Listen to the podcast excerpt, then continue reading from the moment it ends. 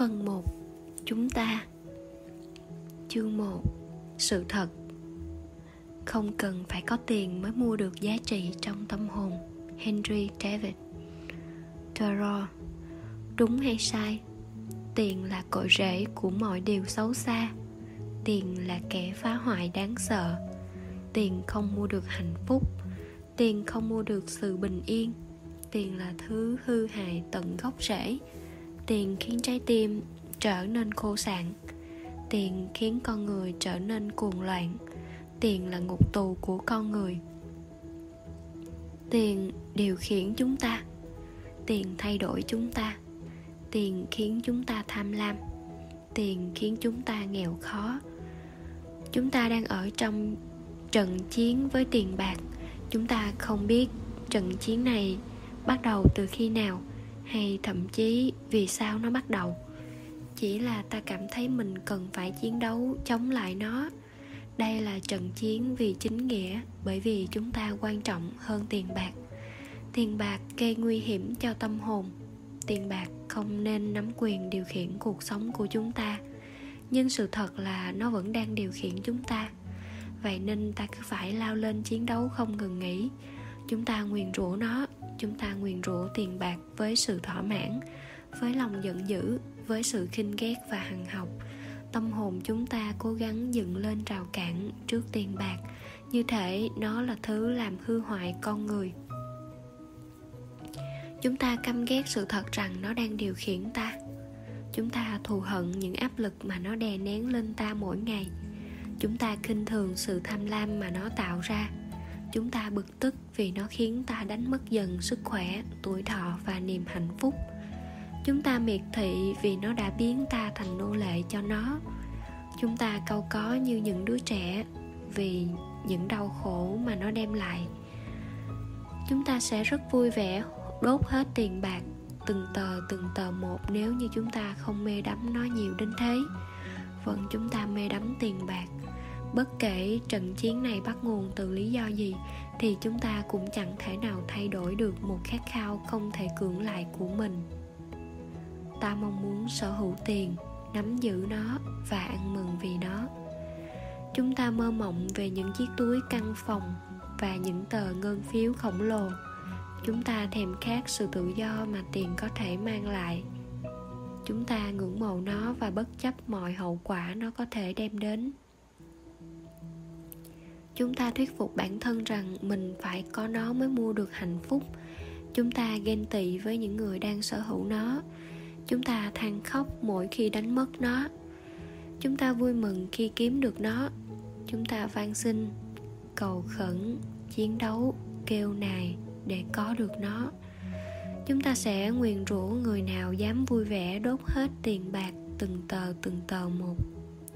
Thật là điên rồ một lối sống cực kỳ rối rắm và kỳ quặc.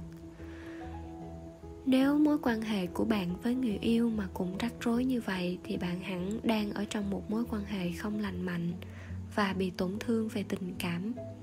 Tôi yêu bạn, tôi cần bạn, tôi muốn bạn bên cạnh nhiều hơn. Bạn ghét tôi, bạn khiến tôi đau khổ. Bạn là của tôi, chỉ riêng tôi thôi. Bạn yêu tất cả mọi người, ngoại trừ tôi chúng ta đều đang ở trong một mối quan hệ với tiền bạc. Dù bạn có muốn thừa nhận điều này hay không, chuyện này sẽ không kết thúc đâu. Nó sẽ không biến mất. Chúng ta sống với tiền và tiền sống với ta. Vậy nhưng chúng ta cứ chiến đấu chiến đấu và chiến đấu liên miên. Vật lộn và vật lộn và vật lộn không ngừng nghỉ. Vòng tròn oan nghiệt này tựa hồ như số phận của chúng ta vậy. Và khi chúng ta chiến đấu và vật lộn mê đắm và căm ghét nhau. Có một bộ phận nhỏ những người sở hữu tiền, nắm giữ tiền và không cần tiền. Những người đó sống trong giàu sang và có được mọi thứ họ muốn. Mọi thứ bao gồm cả sứ mệnh và mục đích. Đây là những người đã nếm trải được sự thành công sâu sắc và tiền bạc là thứ mà họ ít đam mê nhất. Họ không mê đắm nó, họ cũng không căm ghét nó. Họ không chiến đấu với nó, cũng không vật lộn vì nó họ điều khiển nó nhưng vẫn tôn trọng nó. Họ không chiến đấu vì nó nhưng họ dùng nó để cho đi. Và bằng cách nào đó họ vẫn liên tục kiếm được tiền. Những cách tiếp cận đầy mới mẻ này khác xa với những điều bạn thường thấy. Phần lớn những người xung quanh cũng sẽ không hỗ trợ bạn trong hành trình tiếp nhận lối tư duy mới mẻ này. Và sẽ có rất ít người thừa nhận tiềm năng của nó hãy tìm hiểu xem những tư tưởng độc hại sẽ che mờ tư tưởng mới mẻ này như thế nào nhé một người đàn ông đang lái xe trên đường 180 ở St. Louis, Missouri để đến chỗ làm và chiếc Toyota Corolla 1993 của anh ta gặp vấn đề. Khói và hơi nước bốc lên ở phía dưới nắp xe. Anh ta không có tiền để sửa lại nó, nhưng nếu anh ta không thể lái xe đến chỗ làm thì cũng không thể nhận được khoản tiền lương tính theo giờ của mình. Anh ta không có thẻ tín dụng, cũng không có nguồn tiền nào khác. Anh ta nhanh chóng chạy đến một cửa hàng gần nhất có dịch vụ cho vay tiền theo ngày sau vài tiếng đồng hồ anh ta vay được 500 đô la và đem chiếc Corolla của mình đến tiệm sửa xe. Hai tuần sau anh ta nhận được tiền lương nhưng lại không thể nào gom đủ tiền mặt để trả khoản vay ngắn hạn ngày lúc trước. Khoản nợ khi ấy đã tăng lên đến 644 đô và cứ tiếp tục tăng nhanh đến choáng váng chỉ trong vài ngày. Công ty cho vay ngắn hạn cuối cùng đã kiện anh ta và anh ta mất hết tất cả mọi thứ mình có, kể cả công việc theo giờ đó anh ta kết luận, tiền bạc thật xấu xa có hai chị em đi đến một văn phòng luật sư để tham gia buổi học, buổi đọc di chúc và di thư do người mẹ để lại. Kết quả là người chị được thừa kế phần lớn bất động sản của mẹ và người em được một khoản nhỏ hơn, hiện đang gửi trong một quỹ tính khác.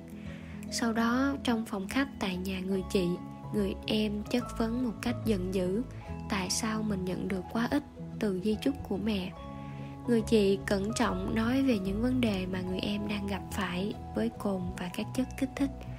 Và người em cũng không hề đến bệnh viện trong những ngày tháng cuối cùng của mẹ. Người em nổi giận và họ đã có một cuộc cãi nhau kinh khủng đến mức sau này không ai còn nói chuyện với nhau nữa. Thậm chí nhiều năm sau sau khi đã liên lạc lại với nhau, người em vẫn cảm thấy căm hận người chị thì mãi mãi cảm thấy tội lỗi vì đã giữ lại phần lớn tài sản của mẹ. Thế nhưng cô ta cũng không bao giờ hỗ trợ tài chính cho em gái, vì sợ rằng cô em gái sẽ cảm thấy bị xúc phạm. Họ kết luận, tiền bạc là kẻ phá hoại đáng sợ.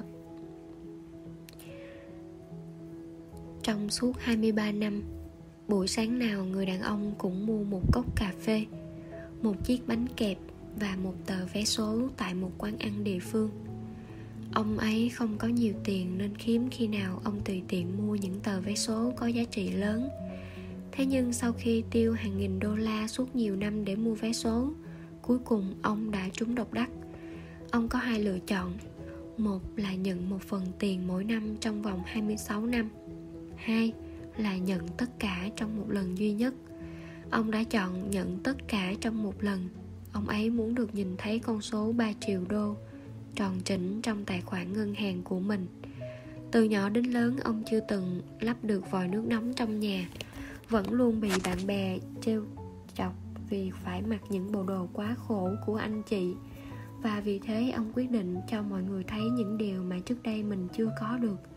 Ông mua một ngôi nhà, một chiếc xe đẹp, một chiếc du thuyền và ông gặp vợ mình ông mua cho bố mẹ một ngôi nhà nữa. Ông ấy liên tục đắm mình trong những chuyến đi nghỉ dưỡng đắt đỏ. Ông quyên góp từ thiện cho cộng đồng địa phương. Trong vòng 5 năm, tài khoản của ông trở lại con số 0 ông ấy phải bán nhà, bán xe, bán du thuyền. Vợ ông cũng bỏ đi và cuối cùng ông quay trở lại làm việc. Và mỗi sáng lại đi đến một quán ăn địa phương, nhưng không phải là quán cũ nữa. Người đàn ông kết luận tiền không mua được hạnh phúc. Một người mẹ đơn thân phải làm hai công việc cùng một lúc để kiếm tiền nuôi con. Đã từ lâu rồi cô ấy chưa hề được nghỉ ngơi. Cứ liên tiếp làm việc, nấu nướng, giặt giũ. Mỗi tháng, chồng hóa đơn lại chất cao hơn. Cứ mỗi khi cô rút chiếc phong bì trắng chứa hóa đơn từ hộp thư ra là một lần trái tim cô thắt lại. Và điều ấy xảy ra hàng nghìn lần chẳng có sự đền bù nào cho cô trong tương lai cả. Khoản tiền nghỉ hưu đối với cô là một thứ xa xỉ, xa vời, và cô không hề thấy điểm dừng cho chuỗi ngày vật lộn này. Người mẹ kết luận, tiền là ngục tù của con người. Một chàng trai chấp nhận vào làm việc tại một công ty mà anh ta không hề thích, bán một sản phẩm mà anh ta chẳng hề tin tưởng và nói chuyện với khách hàng tiềm năng mà chẳng có tí niềm vui hay xứng khởi gì. Mỗi ngày làm việc đều như địa ngục với anh ta. Anh ta phải chật vật để kiếm tiền và chật vật trả hóa đơn. Và ngày qua ngày, anh ta dần mất đi lòng tự trọng, mất đi gia đình và sức khỏe. Anh ta kết luận, tiền khiến chúng ta tham lam. Rồi lại có một người phụ nữ đứng ra thành lập doanh nghiệp riêng cô ấy chưa thấu hiểu được những niềm tin ẩn giấu của bản thân về tiền bạc và thành công. Thế nhưng đã vội đầu tư tất cả số tiền tiết kiệm và những khoản tiền vay mượn vào doanh nghiệp của mình. Công việc kinh doanh thất bại và cô ta lại vay mượn thêm, dùng hết tín dụng trong tài khoản và chật vật để tồn tại. Cô ta vẫn không thức tỉnh và cuối cùng đi đến phá sản. Cô ta kết luận, tiền khiến chúng ta nghèo khó. Nhưng liệu kết luận của bạn, của những con người này là sự thật hay chỉ là niềm tin của riêng họ? Hiện nay, có quá nhiều người trong chúng ta tin rằng điều ta nghĩ là sự thật, trong khi thật ra chúng chỉ là những niềm tin chung của một nhóm người. Và những niềm tin ấy vốn không được hình thành từ những suy nghĩ sâu sắc. Niềm tin tạo nên hiện thực, niềm tin tác động đến những điều chúng ta nhìn thấy trong cuộc sống niềm tin sàng lọc ra những hiện thực phù hợp. Và vì thế rất nhiều người trong chúng ta cuối cùng kết luận rằng con người cần phải đấu tranh, phải thiếu thốn và phải ước ao để có được cuộc sống tốt đẹp hơn. Nhưng trong những tình huống như vậy, chúng ta cũng nhìn về một bộ phận khác trong xã hội với sự ghen tị. Những người đó đã tìm ra cách để giải phóng bản thân khỏi mối liên kết với tiền bạc chúng ta nghĩ rằng những người không cần tiền tốt đẹp hơn chúng ta. Chúng ta cảm thấy xấu hổ vì mình không can đảm được như vậy. Những tâm hồn dũng cảm ấy trong một khoảnh khắc thần thánh nào đó đã nghỉ việc, bán nhà cửa và tất cả những vật dụng của mình. Sau đó bắt đầu dấn thân một chuyến hành trình mà bản thân cũng chưa biết rõ mình sẽ đi đến đâu và trở về bằng cách nào. Và họ không còn sợ hãi nỗi lo tiền bạc đeo bám nữa chúng ta ngưỡng mộ lòng can đảm của họ. Chúng ta nhìn thấy những tín đồ ngoan đạo sẵn lòng chấp nhận một cuộc sống khốn khó và trao trọn tâm hồn của họ cho chúa. Và những điều tốt đẹp khác, họ sống một cuộc đời thanh đạm, không có chút xa hoa, nhưng họ có được sự tự do vĩ đại nhất và sự thanh sạch trong tâm hồn. Họ chính là bằng chứng thực tế cho một lối sống không có chút vị kỷ họ dấn thân vào những quốc gia đang bị chiến tranh dày xéo để giúp đỡ những con người đang sống trong tuyệt vọng và hoàn cảnh nguy kịch. Họ không hề bị hen suy suy suy xuyển trước nỗi sợ rằng bản thân mình có thể trở thành nạn nhân của chiến tranh bất cứ lúc nào. Chúng ta ngưỡng mộ sự thanh sạch của họ. Chúng ta nhìn thấy những nhà thơ, những nghệ sĩ huyền thoại những người đã từ chối tiền bạc một cách thật lãng mạn để gắn bó với nàng thơ nghệ thuật đầy thánh thiện của họ. Họ phải đối mặt với đói nghèo, họ không có đủ cơm ăn áo mặc, và lúc nào cũng lo sợ sẽ bị tống cổ ra khỏi nhà vì chưa đóng tiền. Thế nhưng tất cả cũng không sánh được với niềm hứng khởi khi họ theo đuổi đam mê. Đam mê thật tốt đẹp biết bao khi được cống hiến bản thân cho một điều cao đẹp như thế những đam mê không bị chi phối bởi những thứ vốn luôn đè nặng lên phần lớn chúng ta mỗi ngày. Những thứ như nhu cầu và mong muốn. Những tâm hồn cao cả này không bị chi phối bởi nhu cầu hay mong muốn trần tục. Cứ như thế họ có thể sống được chỉ bằng việc uống không khí, đón ánh mặt trời và tìm ra những nguồn sống cần thiết từ thế giới xung quanh, giống như những dây leo, lan tỏa và sống kiên cường dưới bầu trời này chúng ta ngưỡng mộ sự kiên định của họ. Và chúng ta ngồi đây, ở bên trái là hàng núi hóa đơn chất chồng, còn ta thì cứ nhìn về phía bên phải, hướng về những tâm hồn gan dạ sống đầy tự do trong một thế giới không vướng bận nỗi lo tiền bạc. Có thể họ đang khổ sở, có thể họ đang phải vật lộn, có thể họ có những ngày đói khát, nhưng họ tự do họ là hiện thân của lối sống đầy đam mê. Họ là biểu tượng của việc sống một cuộc đời thật ý nghĩa. Họ thử thách mọi giới hạn trong cuộc sống. Họ sở hữu một sứ mệnh không pha tạp niệm. Họ là những đầy tớ thật sự của đấng tối cao. Nhưng niềm tin xuyên suốt trong tất cả những suy nghĩ này là gì? Niềm tin nào là tấm màn che phủ sự thật về tiền bạc khiến chúng ta cứ mãi u mê? Câu chuyện về những người bị mờ mắt bởi lòng tham và cả chuyện về những tâm hồn được sống hết mình với đam mê. Tất cả vốn đã quá quen thuộc rồi, quen thuộc như chính khái niệm tiền bạc vậy. Thật ra, câu nói nổi tiếng và được phổ biến rộng rãi trong cộng đồng của chúng ta chính là một câu trích dẫn cổ xưa từ kinh thánh.